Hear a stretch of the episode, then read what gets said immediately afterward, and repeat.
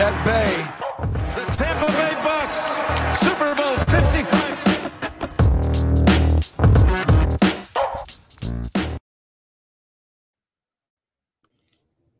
Hello and welcome back to another edition of the Bucks Banter podcast. This is our 34th episode. Shout out to Earnest Graham, the last Tampa Bay Buccaneer I can recall, uh, who rocked the 3 4 for the pewter and red.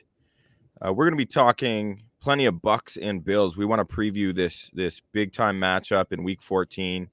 Is it a potential Super Bowl preview? I know how the Bills have been trending. Some people would argue that that isn't a valid title, uh, but I think this is the NFL, and I think they've got plenty of talent, and they're certainly a team that the Buccaneers should be worried about.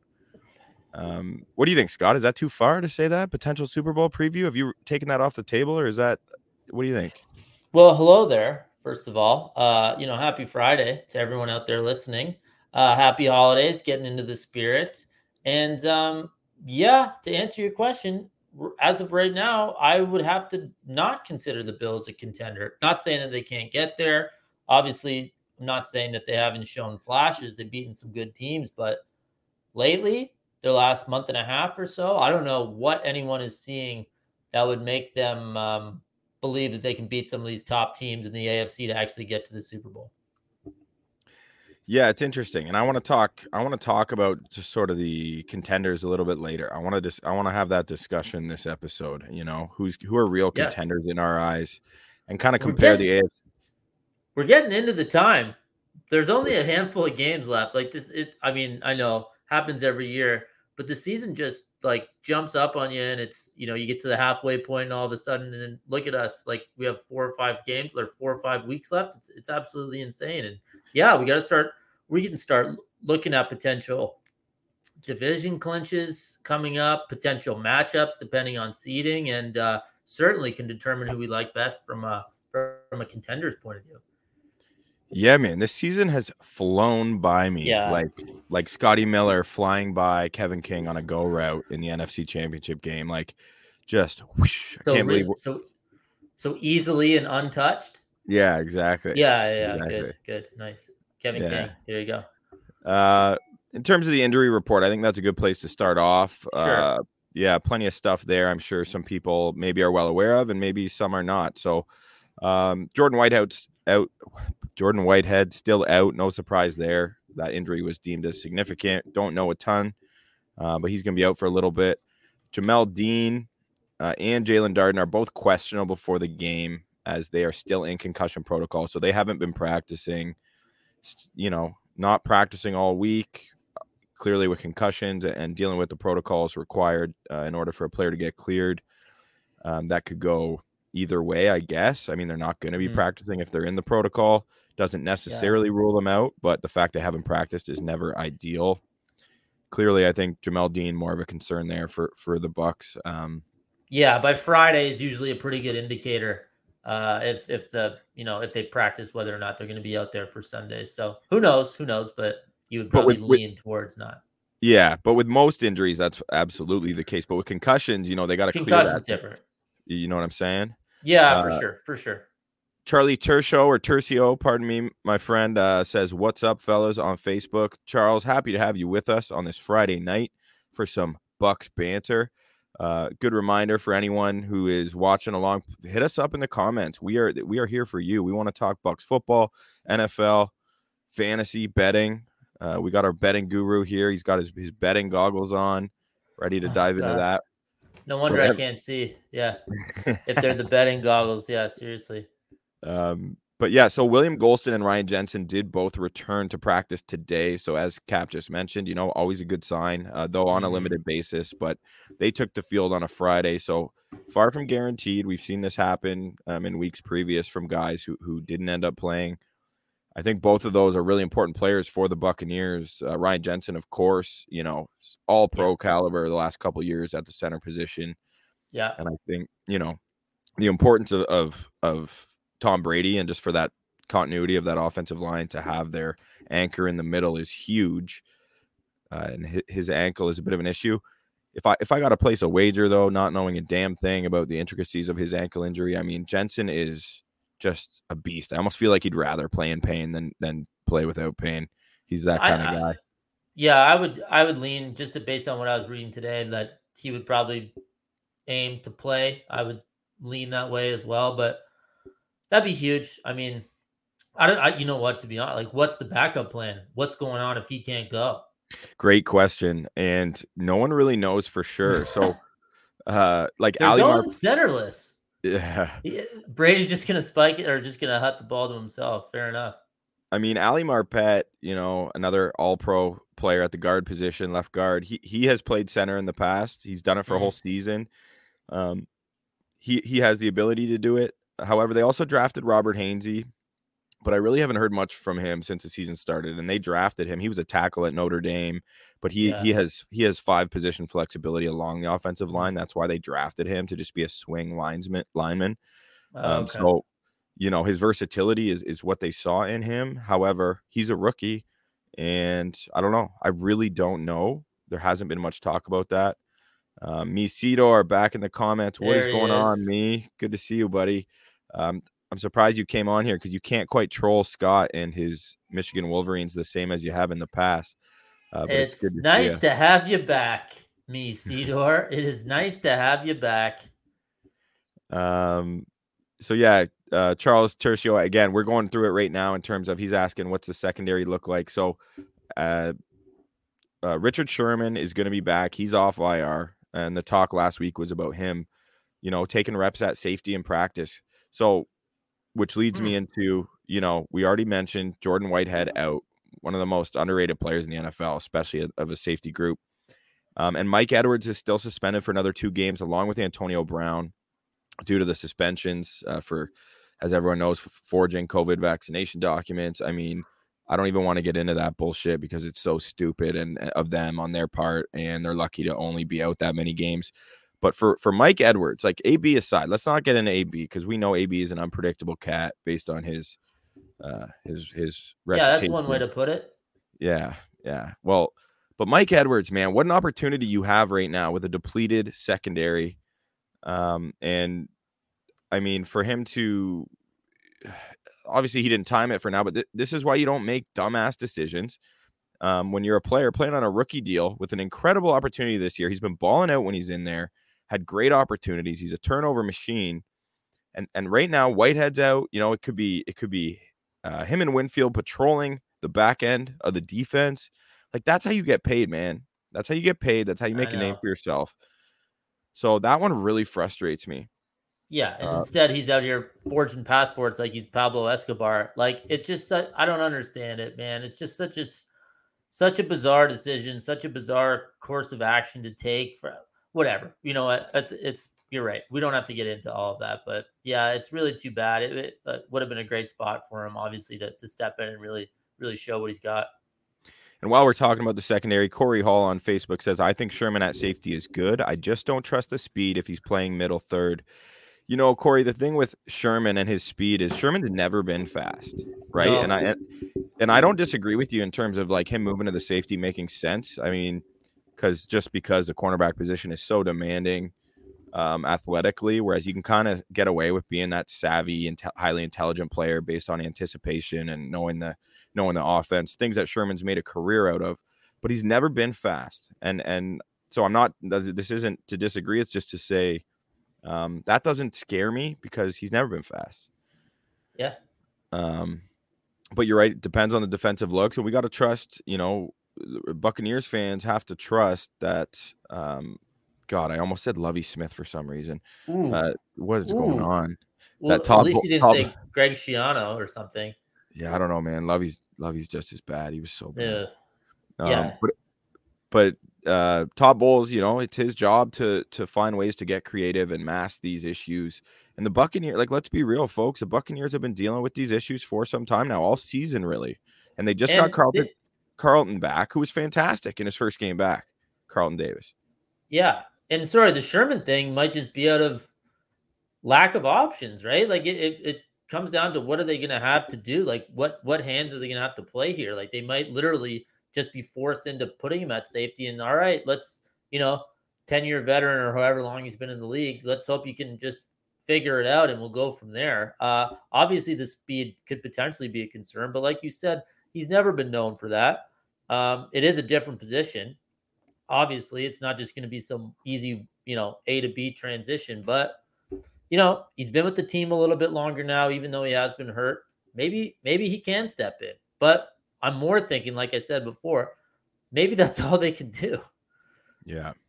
Yeah. Um, me Cedar on Facebook says John Lynch wasn't fast either, but being cerebral and knowing angles and route trees makes up for lack of speed. I think we're all in agreement on that.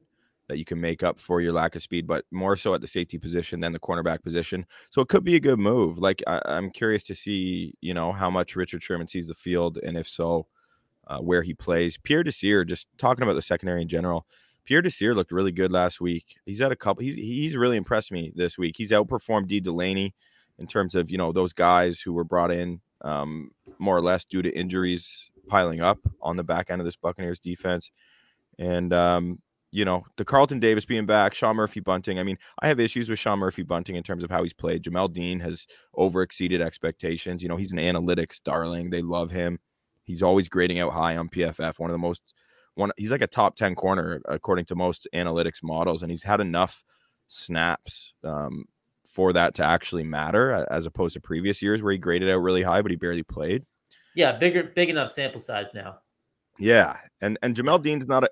It's he's funny, right? Because you watch Jamel Dean, he doesn't move with the the fluidity or the natural uh, movement skills that I'm not like Jalen Ramsey or just any elite athlete does who plays that position. You know what I mean? Like, um, but but he clearly gets the job done. Um, and I've been happy with him. So anyway, that's that's fantastic uh, to have him. If we can get him back, that would be fantastic. Pair him with Carlton Davis, Sean Murphy Bunting, uh, get get some, get him in the nickel, and be able to shift some guys around. And of course, Ross Cockrell is another option to play at the safety position for the Buccaneers, but we, we need him to step up also. So we got bodies. We got bodies. It's not going to be an excuse anymore. Um, we got to move on. We got to recognize, and I keep saying we, but I'm talking to Bucks fans because I am one. I'm not pretending I'm not to be a Bucks fan. This is if there is ever a space where you could where you could drop weeds, it's it's on this podcast, man. Like this is this is the time, this is the place. That's why we did it, right? So I could say we and not not feel exactly. That's the whole that's the whole point, literally. Um. Well, we're we're, we're expecting a guest anytime now. Um. Uh, uh, we got some Bills Mafia representation going to be coming on the show. Matt Marchese um, does a lot of good work. Uh, oh, speak of the devil, perfect timing from Matt. So we're gonna bring in bring in a Bills fan, a sports media personality, professional personality at that, and we're gonna just chop it up a little bit about this Bucks Bills matchup because it's gonna be a doozy, and I think um, Matt will have a lot of uh, valuable insight to offer. Uh, so if you have questions specifically about the Bucks, uh, go ahead and at sorry, the Bills. Pardon me. Thank you, sir. Go yeah. ahead. This is your chance to ask. So um, let's just shift us around here. All righty. So, yeah, now it's time to welcome in a special guest of the show. As mentioned, he is a producer and host for Canada's top sports talk radio station based out of Toronto, the Fan 590. A longtime listener, first time caller, personally. he's all, he's also the host of the Front for Fantasy podcast, a loyal member of Bills Mafia, and a now a welcome guest of the Bucks Banter podcast, making his first appearance on the show to help us break down this tasty Week 14 matchup between the Buffalo Bills and Tampa Bay Buccaneers. Ladies and gentlemen, Matt Marchese, welcome to the show, Matt. Wow, professional broadcaster? That was a bit of a reach. I hey, mean, man, I, it was a little bit of a reach. Isn't it a job interview? Isn't that the whole point of this? I mean, it could be whatever we want it to be, guys. We have free reign here, so let's just, let's true. do our worst. It's Friday night, okay. right? Friday yeah, but, night, Matt. Friday yeah. night. We're ready to go. Let's roll. Let's roll. And thanks for having me on, guys. I'm uh, very much looking forward to this. Nothing, nothing gets my blood boiling more than talking about the Buffalo Bills right now. So it's a, it's a good, uh, it's a good Friday. I was right. about, uh, and you know, like you, Colin and I were talking before the show, just so many potential Bills angles and and and spots you can go to. I first thing I want to talk about is just what do you where do you think the Bills are at after that obviously weird, bizarre street fight, snowball fight of a game in in Western New York, and then six days later you got to fly down and play in Florida against the Super Bowl champs. It just seems like such a strange spot for them. They are at a crossroads right now. Yeah, because and it's weird to say because I look at that game against the Patriots and I'm like, the weather was so unpredictable. How can you say that the offense is one way or another? I know the running game sucks, but that the running game has sucked for the past three seasons. So what's new? Um, I think the biggest the biggest reason why they're at a crossroads is is that I think teams have figured them out, especially uh, opposing defenses, which they're going to have their hands full this week against the Bucks because the Bills' offensive line has been dreadful. Um, Spencer Brown just came back. It was his first game in, I think he missed the previous two, but he's missed a lot of time this year. But he's been good when he's been in the lineup. When he's there, yeah. Yeah, but he, he hasn't been there. The best ability is availability, as they say. Right. So the thing that I look at with this team is they are not winning in the trenches, whether it be on the offensive side of the ball or the defensive side of the ball.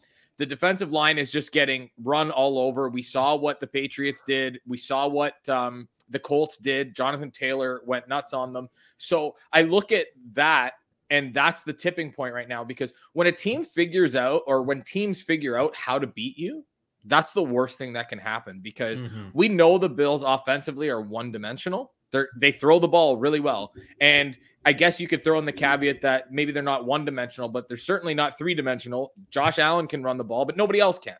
Right. Part of that's on the offensive line, and part of that's on a lack of talent.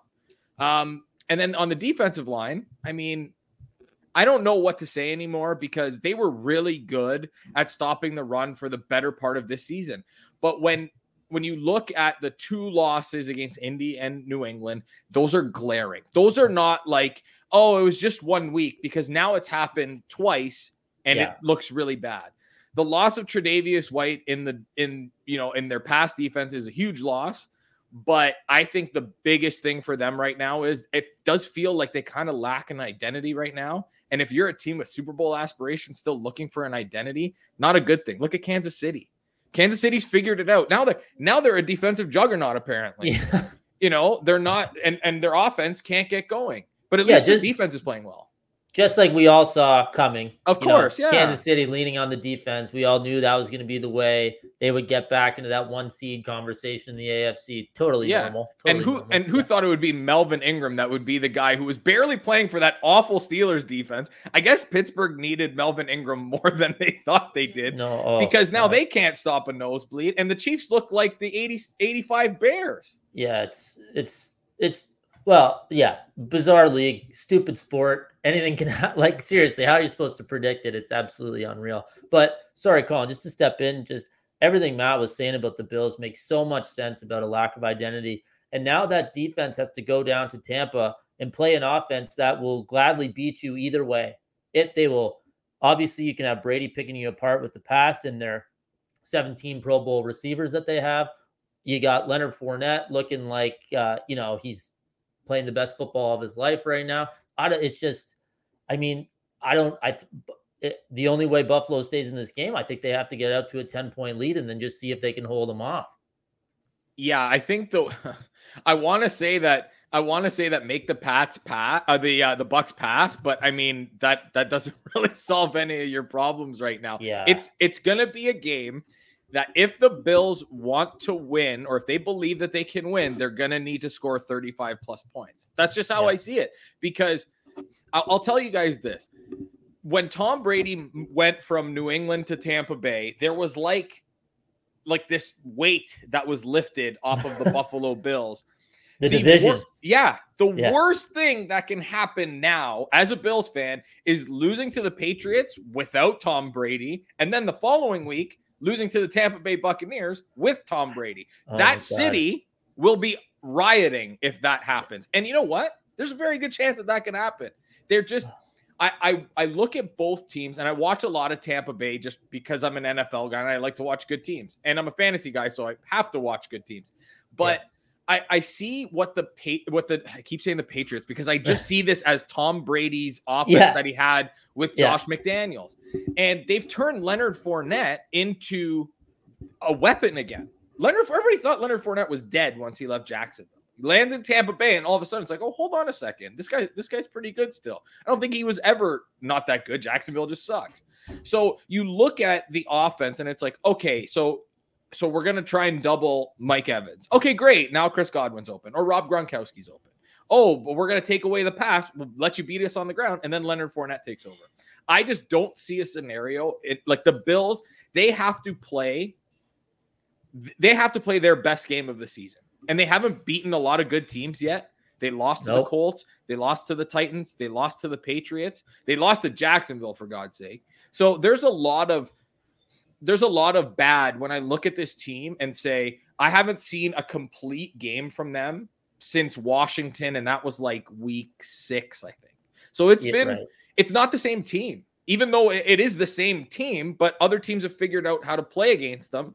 And the fact that their run defense is so bad right now, I just don't see a scenario in which you know the Bills are going to be able to you know stay in a lot of football games, and that pains me to say it, but it feels like the truth right now. The uh you're right about like the you know they have Lenny. Lenny's kind of Fournette. He's kind of looking like a blend between uh if you if you were to combine LeGarrette Blount in New England with James White. Like he's catching the ball and he's punishing at the same time. I love to compare Lenny to two different running backs. I do it every week. Uh, last week it was I think it was like Marshall Faulk and Jim Brown. So Okay, all right. Let's hold on a second. He's good, but I mean, is he Yeah. getting the call to Canton tomorrow? I'm No, gonna hold off on that. I, I'm just I'm just being stupid. So um I was gonna ask, like, despite there are, you know, what what I think it sounds quite clear that you feel are underwhelming results for this team, the Bills. Um, if you still consider them Super Bowl contenders, like do you think it's do you think it's possible still? Do they have time to right the ship, or are you just so down right now, Matt, on this team and how they're playing? Um, do you think it's not going to be possible this season? If I'm being, if I can be blunt with you guys, I would be happy if they make the playoffs right now. Yeah. That's that's where it's it's trending because the schedule isn't it's not horrible going forward. I mean, it sucks this week because you have the Bucks, but then you finish off with you still got to play the Jets, you still got to play the Patriots, you got to play the Falcons, and you got to play the Panthers. So it's not as if it's murderer's row to finish off the year, but if they finish 10 and 7, they're going to need some help. yeah. And there is a chance that that happens. Yeah, that sorry, and like you know, I'm in uh let's call it holiday work at mode or holiday mode at work uh you know, the last week or two. So I was looking at some possible playoff scenarios and what teams need to happen and 10 and 7 is not a guarantee at all. And you're yeah, exactly as Matt said. Panthers, Falcons, Jets. You, you'd like to chalk those three up as wins, but with the way they're playing right now, who knows? I don't know. You know what I mean? Like th- you can't just give those to them. Um, yeah, it- it's just it's wild to think that we're in a spot where the where the Bills are going to be clawing for a playoff spot. But you know, with that, uh, at least we have the extra wild card now, right? So uh, Yeah. one extra team in each conference will be happy. But still, So Scott, So- you looking at sorry, but you looking No, no, at hypothetical playoff scenarios. You're, you're blaming that on on holiday work mode. You tell me you're not doing that in September, dude.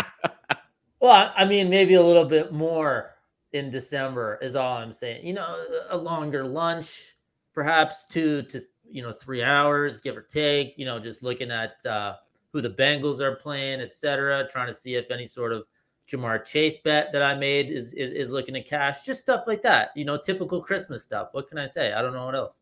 Not Christmas shopping, Christmas betting. That's the Yeah, way that either we do things. They're one and the same in this household, Matt. So yeah. uh, People yeah. have people have said that I've been on vacation since January. So I mean I can't I can't really I can't really be uh, pot calling the kettle black here. Like it, it doesn't it doesn't work here. Um, yeah.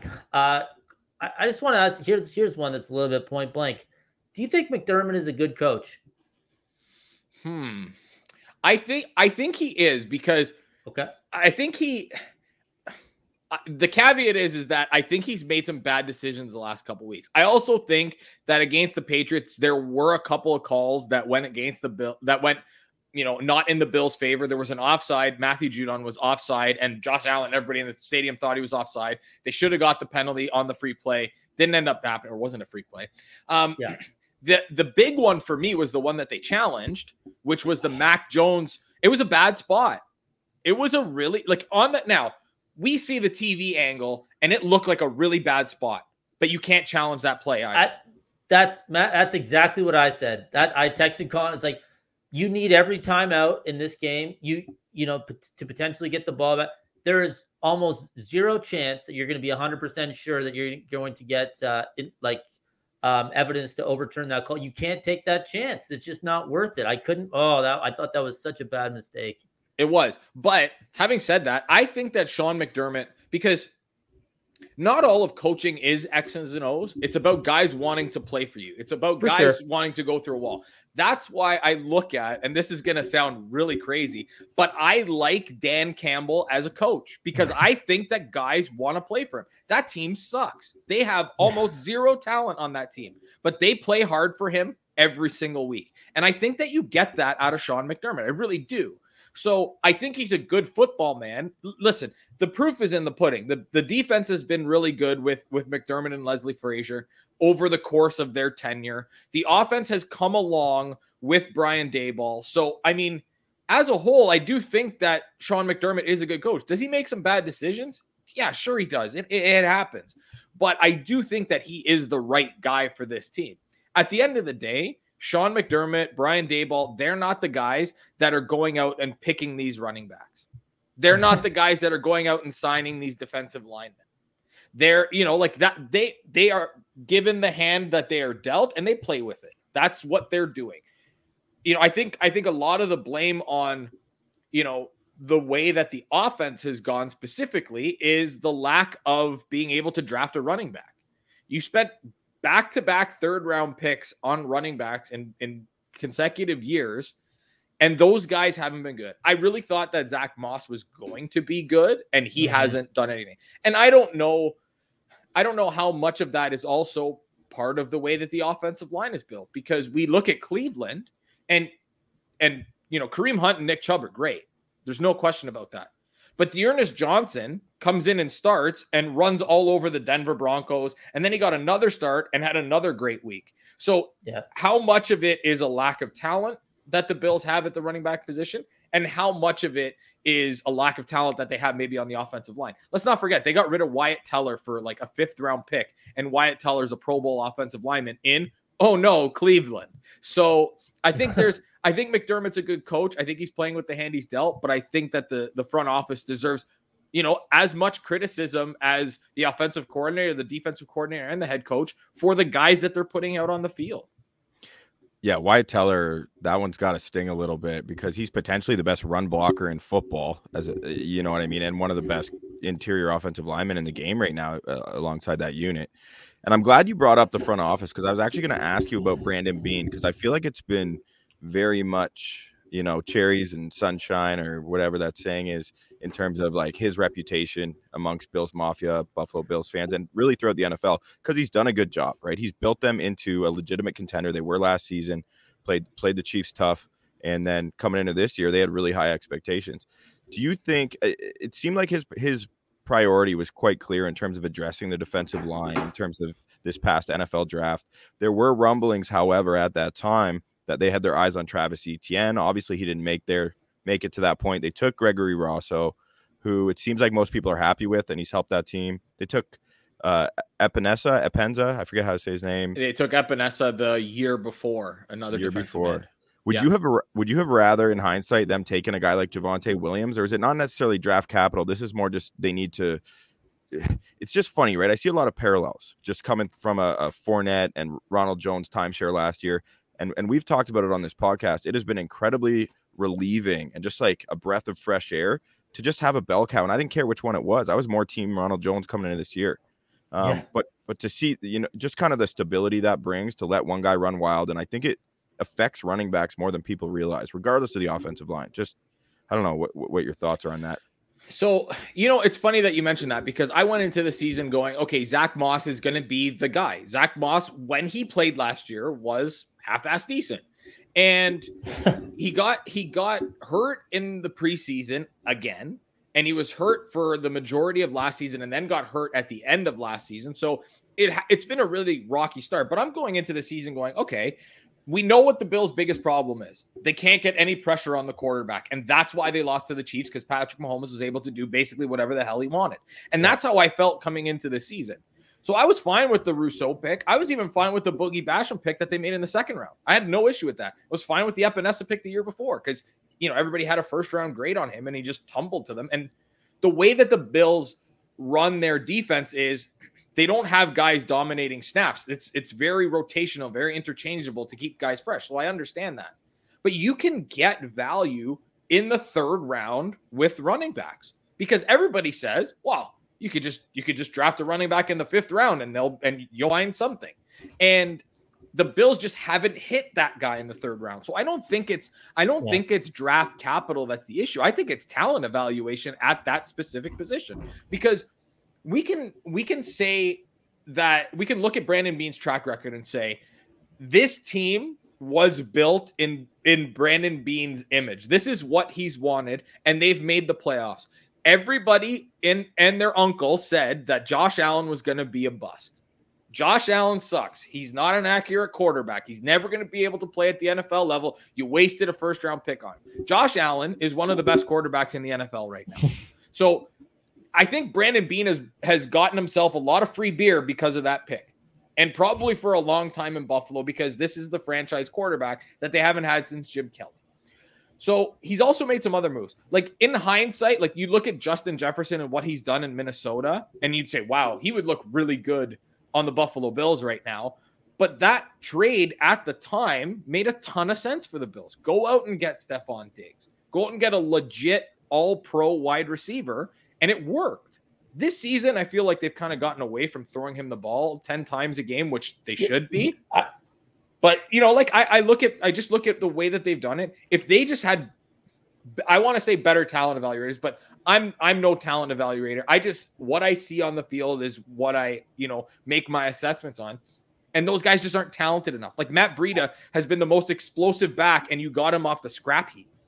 Yeah, yeah, it's fun. It's I, Singletary. I even thought like I, I thought showed promise early on, and then they drafted Zach Moss out of Utah, and then he looked like the better player. And you're like, okay, that that clearly made sense. But in the end, they just it seems like they give him a quick look, and then they they give him a quick hook, even quicker. But but I totally agree with you, Matt. They it's for for a team that was so scary on offense last year. You watch them this year, and they just I don't know how many defensive coordinators are scared to play the Bills right now? I did, and that's with Josh Allen, and that's with the potential for him being a running threat and having one of the biggest arms in the league. And as good as Diggs is, I feel like because of his size and because of the lack of guys around him, I, I feel like you can scheme it up against him. Like I, I don't, I just, I just feels like they're pushing a boulder uphill offensively, which I, I just didn't see coming into the season. So it's interesting that you mentioned that because was there ever a game that Josh Allen needed to run more than the game against the Patriots. Like that was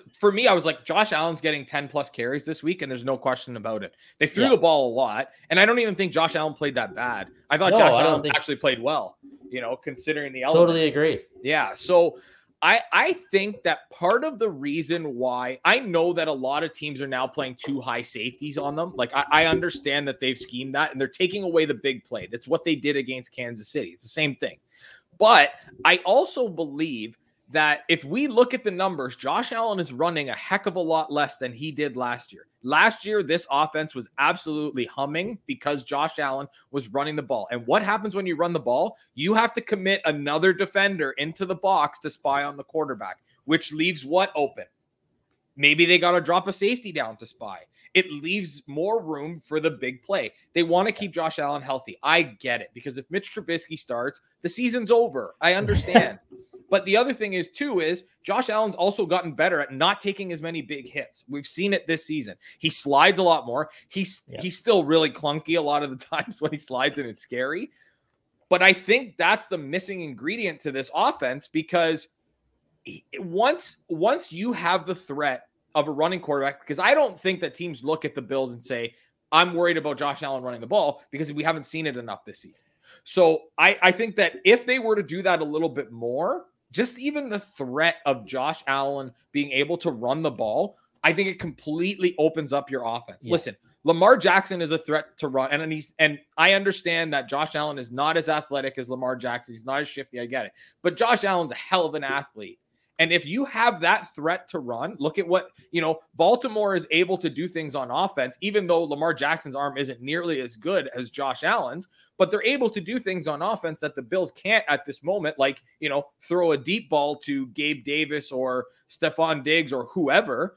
And, mm. you know, it's, I, I, just see that the, the scheming for Josh Allen just doesn't look the same. I know somebody just commented and said he has more rushing yards than last year. I get it, but he's not running enough in these games with the way that the offense is going right now. Yeah. If they've taken away the deep play, you got to open it up somehow.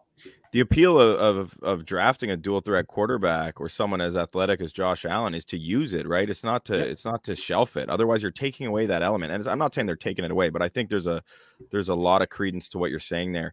Matt, give us a guy, give us a guy on the Bills who's more important to their success, especially the rest of the season. Maybe it's someone in the secondary losing Tre'Davious White Love your safeties, by the way. I think most people do. Love your safeties, yeah. but um, who, who's more important to their team success than people outside of Buffalo realize? Someone we can look keep an eye out for Sunday at 4 p.m.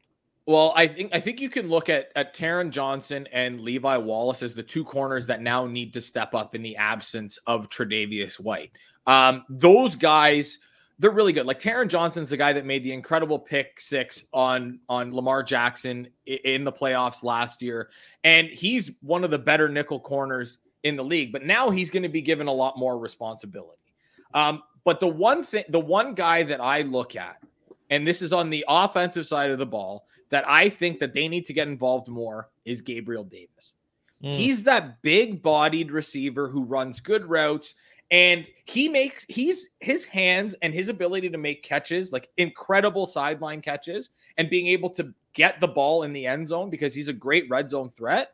I just haven't seen enough usage from him. Emmanuel sanders game has really tailed off from the first five or six games of the year. He was great yeah. and then that's tailed off. Cole beasley they haven't been using a ton underneath. Dawson knox has been great some weeks. And then Ugh. you know we see like last week where he had the two drops that you look at and go like he's got to have those. And he you had gotta, that problem last year. Got to make those plays. Yeah. Yeah. But gabriel davis has shown an ability to be a deep threat. He's been able to show that he can he can make catches that you know a lot of receivers can't make. And his snap share has been insanely low all season and I don't understand why. He had a really good rookie year last year. I think he had 7 or 8 touchdown catches last season.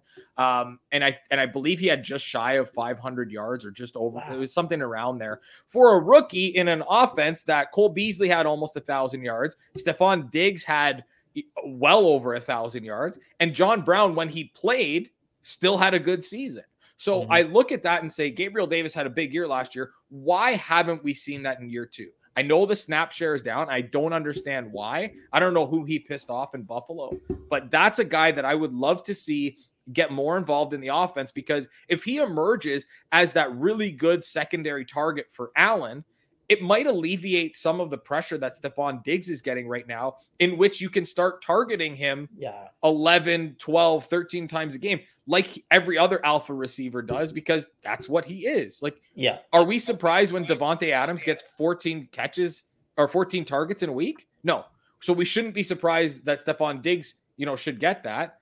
I believe the number was he had – nine double digit target games last season. This year, I think he had, and the one game uh, he had eight targets, and they they pulled him at halftime, which was the last game against Miami. So he would have had ten, and this season he has like four or five.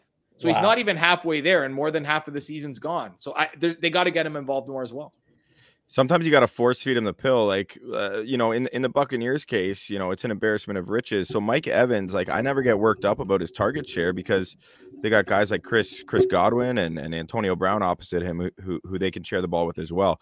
Diggs needs some help, but I agree. You got to find a way to get the ball at least aimed in the direction of your best player, um, especially based on the incredible season he had last year won me two fantasy leagues, Maddie. So there you go. I know you're a fantasy guy. He he won me he won me my final week last year with that monster. So I mean I know I know what you're saying. It won me a I lot no, of money. I had no awesome. business winning that one league.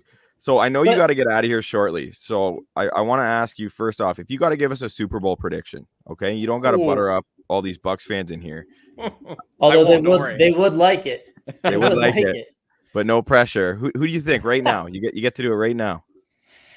That's a tough one because I I really do look at I don't see a clear-cut favorite on either side. Like would I would I be absolutely stunned if uh, this is this is going to really pain me to say this and I'm like twitching just thinking about it. But if it were the Patriots and the Bucks in the Super Bowl, I would not be surprised. I would not be surprised at all. But betting I do, favorites. Betting Yeah. favorites. betting favorite right now. but I'm not going to go there. I'm not going to appease everyone. So I will say that I think from the NFC, I do believe that it's going to be the Green Bay Packers. And I'll tell you why. I think Aaron Rodgers wants to prove I'm still the guy here, and they've gone to two straight NFC championship games. So we know that we know that they're good. Um, but you look at the way that that defense is playing, that's the difference for me. That defense looks like they can be elite. They get they get Jaire Alexander back. That secondary is looking really good. And Kevin King is finally playing well, which I thought I would never see. And that defensive line is really good.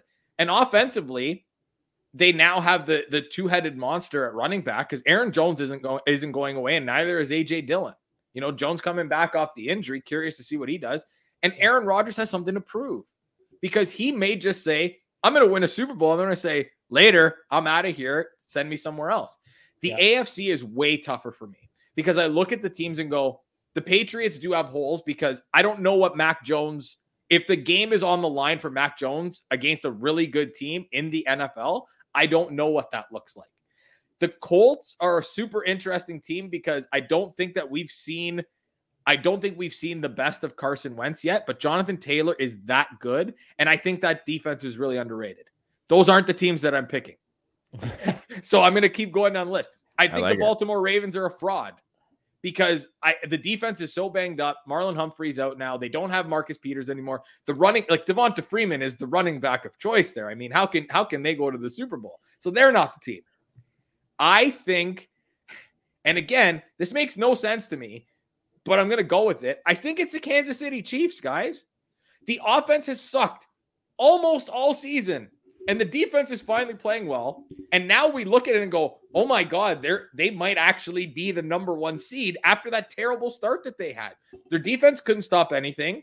Now their defense looks like world beaters. The offense couldn't. All they did was score points, and now they can't score points. I think that the offense gets going here because I think they're going to figure it out. It's the Yeah. it's Andy Reid. He's gonna figure it out. They get the Raiders this week. They're gonna score like 50 on the Raiders, like they did a few weeks ago. I think it was like 43 or whatever the heck it was. So they romped them. I think it's the Chiefs. Uh, and and they're gonna get the number one seed, and then you got to go through Arrowhead to get to the to the Super Bowl. Good luck with that. Have fun. Yeah. Bravo, bravo, bravo, Maddie. Not for the result, but for the process. That was very well done. I had to I had Loved to it. talk myself into somebody because none of it makes sense. I didn't even mention the Bills in there because I don't even know if they're gonna make the playoffs. But well, that's as a but that- as, sorry, Scott. Before you go, really quick, I just Yeah, want to say, you picked the two teams that scare me the most as a Bucks Bucks fan. So that Yeah. you know that that, supports that there is a lot of logic Yeah. behind behind your thought process there, um, especially in the NFC because I think the NFC is superior overall. I don't even think it's really close right now in terms of quality of Yeah, teams it's not. personally, right? But I, I do think Aaron Rodgers scares the shit out of me. Scott asked me like a couple weeks ago which quarterback you want to see the least in the NFC because you got Stafford, you got Kyler, bunch of great players. Dak, Um, but it, Dak, but it's Aaron Rodgers without a doubt, especially coming like he's not only is he pissed off at he's he's mad at Tom Brady and the Packers because of what the Buccaneers did for Tom Brady. He, he's not getting that same support uh, in Green Bay. That's part of the reason he's mad at the Packers. And then to you know add fuel to that fire, what happened in the NFC Championship on Lambeau Field last year? Um, i I I think he is so motivated, not just to make it to the Super Bowl, but to make sure that he's get, getting farther than the Buccaneers. I don't know. That scares the hell out of me. And and the Yeah. Chiefs in the AFC scare me more than anyone else. and Sorry, and the thing about the thing about the Packers, no, I was just gonna say is like, all right, so if they get the one seed and they get to play their home, like they get to host two playoff games in order to get to the Super Bowl, great. You know, come up here. Obviously, Tampa disproved this a little bit by beating them last year, but whatever. They're at home, they're in the cold, they're used to it. But even if they have to go on the road, all right, then they're just playing in good weather, right? They, eh, they'd be playing like Dallas or Arizona or the Rams or Tampa. That's not a that's not a negative for them. It's it just seems like they kind of hold the cards in that situation because if they get to host two of those four other good quality NFC contenders, like that's a big advantage. When, when you look at when you look at because again, I watch I watch a lot of Green Bay games because Aaron Rodgers is my favorite player to watch that's not on the Bills. I love watching Aaron Rodgers. I think he's one of the greatest that we've ever seen. There's no question about that.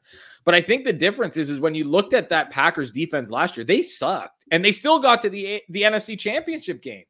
So they weren't that good. They got the one seed, and now their defense is even better than it was last year. I mean, that's a that's a pretty good recipe for success. And again, let's not forget everybody wrote the Packers and Green Bay off after that terrible week one loss to New Orleans, where like, oh my God, Aaron Rodgers is throwing games. The season's over. They're going to trade him before the season's done. Jordan Love is the best. And now it's like, can we really afford to not to waste this chance that might be our last with Aaron Rodgers?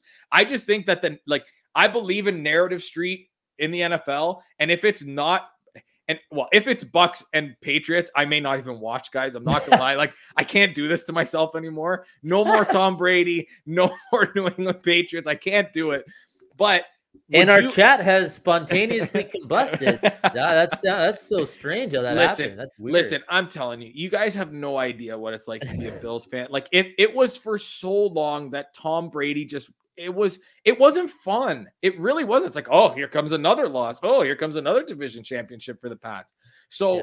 I do believe in narrative street in the NFL. And would it not be the most incredible offseason if Aaron Rodgers wins a Super Bowl and then says, I think I think my time is done here. I'm gonna go play in Denver. I'm going to go play wherever, wherever. Trade me Pittsburgh. somewhere where I, yeah. Could you imagine Aaron Rodgers in Pittsburgh? Although that offensive line sucks. That's another, I that's can. another story. It would be, yeah. that would be a hell of an offense. Maybe Chase Claypool would listen to him.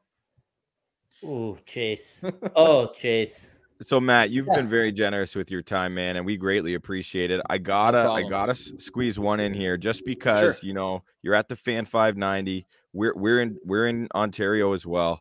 Um, and this weekend we've got the Grey Cup. I don't know what number it is. It, here in Hamilton, where I am current, where Scott and I are both located. Uh, a, a, a I think it's the 487th. For yeah, maybe, maybe. And yeah. we got we got the Ti-Cats and the Winnipeg Blue Bombers in the Grey Cup for any of our fans in Florida watching, which is most of the people in this chat. But who are you cheering for in the Grey Cup, and who do you think wins the Grey Cup? So I I I I was a CFL guy when I was a kid, like the Doug Flutie Argos days. Um, and for me, I, I haven't watched it a ton, but I ha I can't say that I want to root for Hamilton. I'm not gonna like like I'm sorry, but as a Toronto guy or Toronto area guy, I cannot root for anything Hamilton. It's just it's just ingrained in me. So as much as like I'm gonna root, I'm gonna root for the former Toronto Argonaut the he was a legend. I'm going to vote for Mike O'Shea. I, That's I'm going to back the Winnipeg Blue Bombers in this one. I'm just not so sure that they're going to win. Mike O'Shea, real- that that is the Zach Thomas of the CFL folks. In case you're looking for a reference, perfect, perfect yeah. comparison. That's a I think they shared comparison. shoulder pads actually. How about exactly. those shoulder pads, and then and the ne- and the neck brace? oh yeah, the Bryan too. Cox too. Like oh. Leighton Leighton Vander Esch has nothing on Mike O'Shea's neck neck brace. No chance or his actual neck, dude. Are we sure it was a brace? Like, I know he has yeah, a big neck. Did he have got a great beard his... going too? Yeah. Oh, unreal beard. Well, you, are right you obviously got a soft spot for him. You like Dan Campbell, defensive players turn head coaches. Why not? Right. I I love Dan Campbell. I, I don't. I, everybody's like he's gonna get fired, and I'm like, have you seen that guy? Like that team's awful, and they want to play for him every week. I like coaches like that. Maybe that's why I like Sean McDermott, guys. I don't know. I'm a sucker for that stuff too. But anyway, um, Matt, thank you so much for joining us, man. It's been a real pleasure. Happy to get some insight onto the Buffalo Bills. Hopefully, all of the followers who support the Buccaneers were able to take some of this valuable insight that you provided us. Let us know where we can follow you and consume your work, man, because you're doing great work. And and tell the listeners and viewers where they can they can find you. Well, I appreciate you guys having me. Firstly, uh, had a great time. Always, always love chatting football. So anytime you guys need someone, just give me a holler. But uh, you can find me at Matty Mar eighty nine on Twitter and at Front Four, the number four fantasy on Twitter as well. We've got a podcast, a weekly podcast. Uh, myself and uh, and a buddy of mine, Jeff as a party, just try and have a little bit of fun. It's four topics and then a, a not so two minute drill. We try and keep the podcast really short because Um, nobody wants to hear me talk for hours on end. Uh, which I will be doing tomorrow on the fan from Mhm. nine to twelve, and uh, yeah, we keep try to keep it to under forty minutes, four topics of whatever our choosing is for that week. But uh, yeah, check me out there. It's it's a lot of fun, and and would appreciate some downloads just to get this thing off the ground. we Awesome, got you, man. I'll be tuning in tomorrow too, live on on the actual radio. Or maybe I should wait and download the podcast. Maybe that helps you more. I don't know. Oh no! So our weekends and night shows are no longer available in podcast form.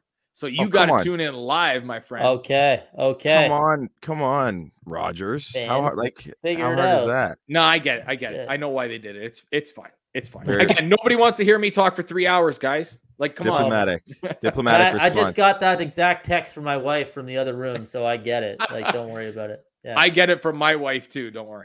it's the world in which we live. Thanks a lot, Matt. Uh, good luck right, to your man. Bills this weekend, but not really. I hope for a, a good game, but no, not really. I don't. I hope it's a blowout. But I appreciate your honesty, your candor, and your insight, as mentioned. We'll talk again soon, my guy. All right. Thanks a lot, guys. Appreciate it. Thanks for having me on. Thanks, man. All right, quick switch this around. Here we are. All right. Well, that was awesome. Great to get some insight from, from the other side. How about that? That is uh that's about as thorough a look at at at, at an opponent as uh, I got to think our Bucks listenership has gotten all year. Like th- they should be knowing what to expect going into this game now. That was awesome. No question. And uh, I, I heard, you know, I've heard Matt on the radio a bunch, and I ran into him on Colorcast, and I was super impressed with his work. So I was like, man, we're, we're playing the Bills. Let's get this guy on. Never hurts to ask. So very generous of him to come on. There were some great comments here coming in talking about the Bills. I feel like most of our Bucks fans here have probably had enough of it. One thing, Buster Rags uh, mentioned KC o- offensive line won't let them go. He goes on to say KC offensive line is bad. No way. So Buster, if you're talking last year, you're right, man. But they have revamped that unit and they have added like three dynamic dynamic players. Um, and I actually think this is no longer a glaring weakness on this team at all. I love Trey Smith, their six round pick out of Tennessee. Creed Humphrey's graded out by PFF as the number one center. That's another. Um, he was their second round draft pick, scooped up right before the Bucks, which was a guy I have my eyes on. They brought Joe Thuney over, um, one of the best guards in football. They traded for Orlando Brown. They literally revamped the entire unit, and I th- I really don't think that's a problem anymore. I think it's on the other side of the ball, personally.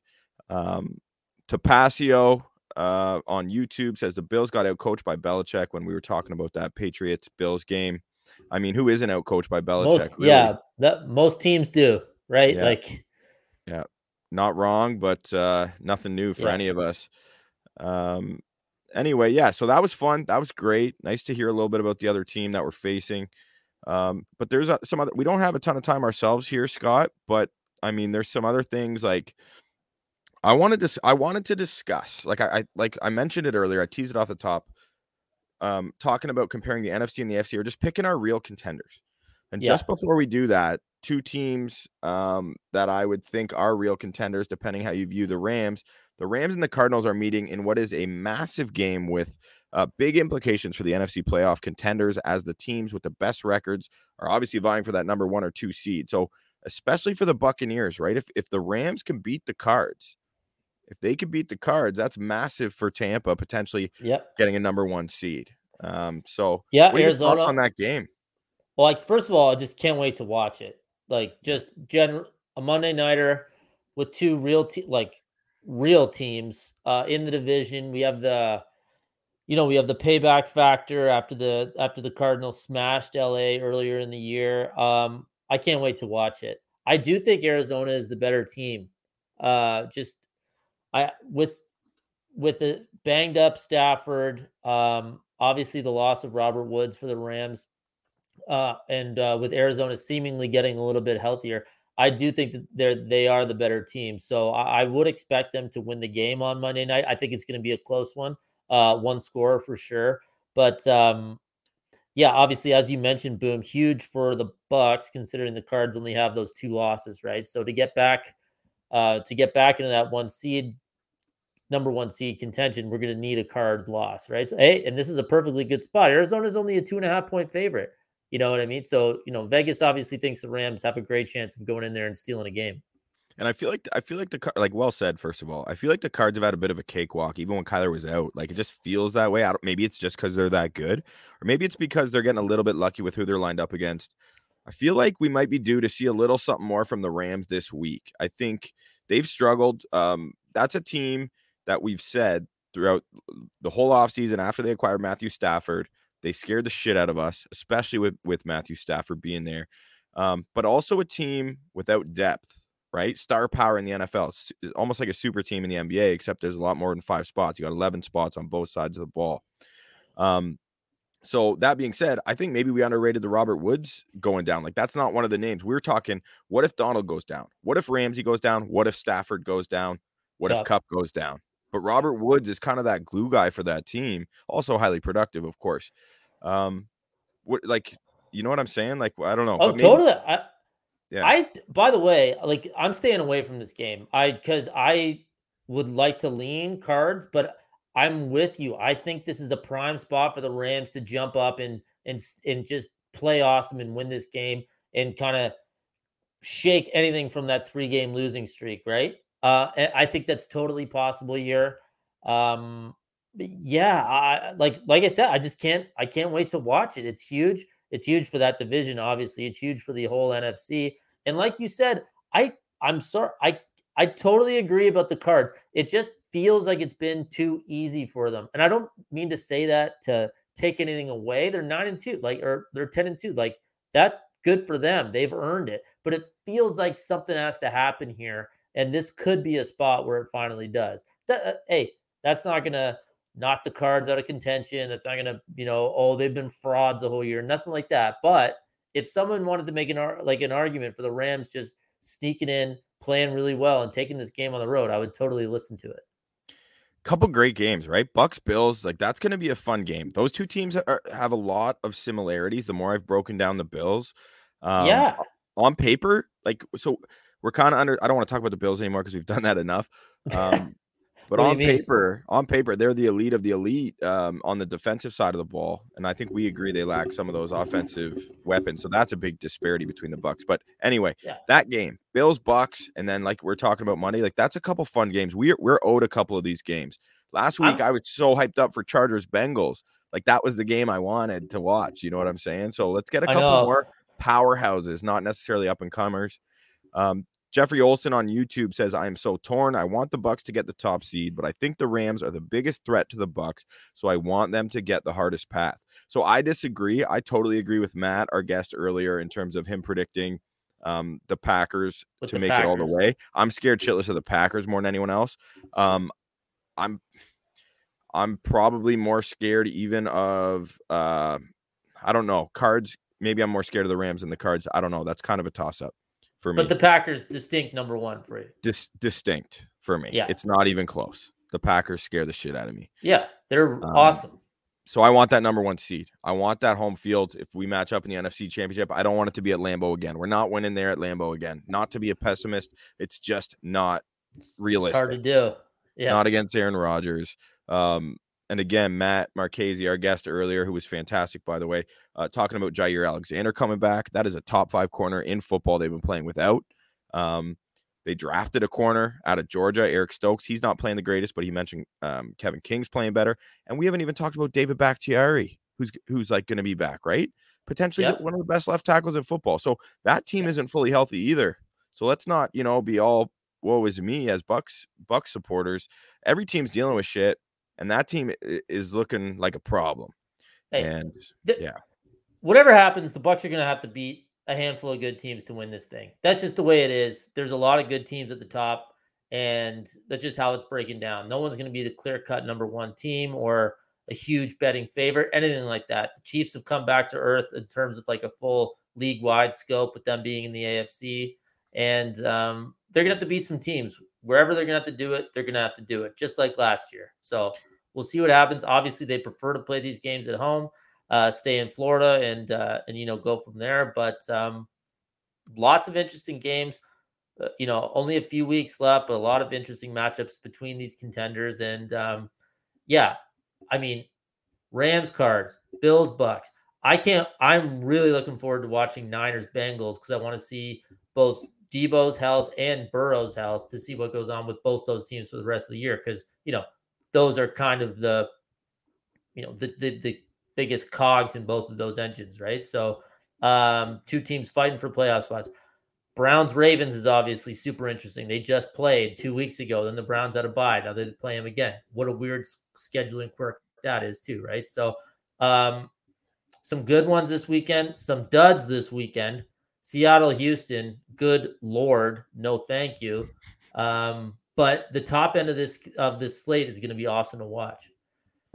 Absolutely, man. And like, we got to get out of here really quickly. Um, in terms of like the contenders, like, so I think no doubt contenders card in the NFC Cardinals, Buccaneers, Packers, Rams, and Cowboys is kind of on the fence, right? Cowboys have really shown not not looked how they did a few weeks back. And, big one for big one for those two teams this weekend too, because I I'm totally with you. I think they're I think Dallas is has a high ceiling, but I would have put them in the same tier as those in those top five teams in the NFC for the first eight or nine weeks of the season. I do think they're a level below now. I think they would really need to upset some people to to go on a run here.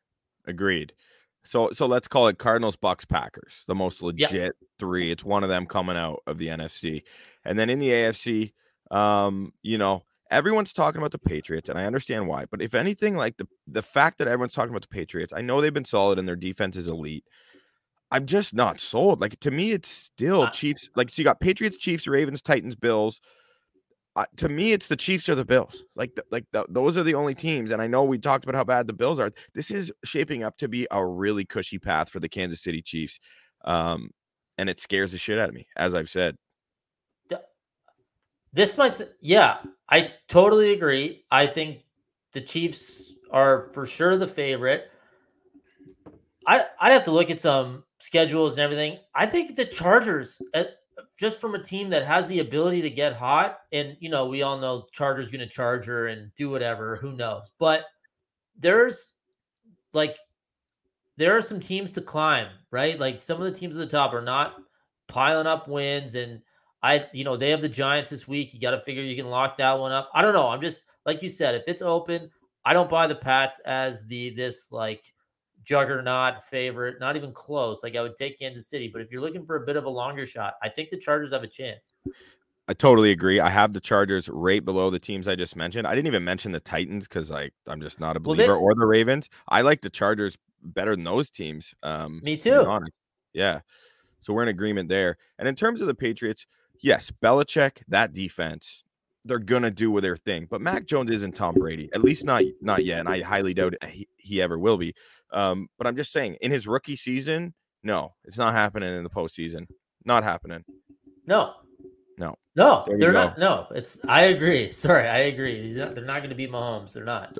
What a Canadian, eh, folks? He's apologizing for agreeing with me. Right? That's the epitome of Canadiana. Listen, I just want to apologize for that apology. All right. obviously, I was out of line, and I'm going to come shovel your driveway later. So you, here we are. You're Thank welcome. You. You're welcome. Well, folks, um, it has been real. Nothing like some Friday night banter. We had a great guest from behind enemy lines, giving us some giving us some insight on uh, the Buffalo Bills. Should be a fantastic game. I'm feeling good about the Bucks. I know you are, Scott, an unbiased.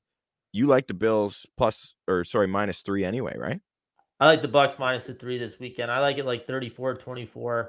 Um, we were talking off here, you know, minus three. That's they're calling these two teams a pick 'em on a neutral field. I don't know how anyone who's watched the Bills in the last month could possibly or watch these two teams last month could possibly think that. Uh, I think the line should be closer to five and a half or six. I think you're getting some free points. Um, I'm I I love Tampa this weekend. You heard it here first, folks. Scotty Capron, Scott Spots, pregame, pregame lamb, lay the lumber, that's folks. When, that's when you know. All right. If you know, a, you know if you know, you know. Have a great weekend, everyone. Uh, listeners, viewers on Bucks Report, our Bucks Banter audience, and everyone else. Uh, if you didn't catch us live, uh, you can always download the podcast uh, on Spotify or Apple Podcasts or watch it on our YouTube channel. We really appreciate subscription. So head over to Bucks Banter's YouTube channel and follow us on Twitter at Bucks Banter. Lots of good Bucks and NFL content coming out on the regular. as we head down the home stretch of the 2021 2022 NFL season. I'm your host, Colin Hallboom, joined by my co host, Scott Capron. Peace. Later, Bo.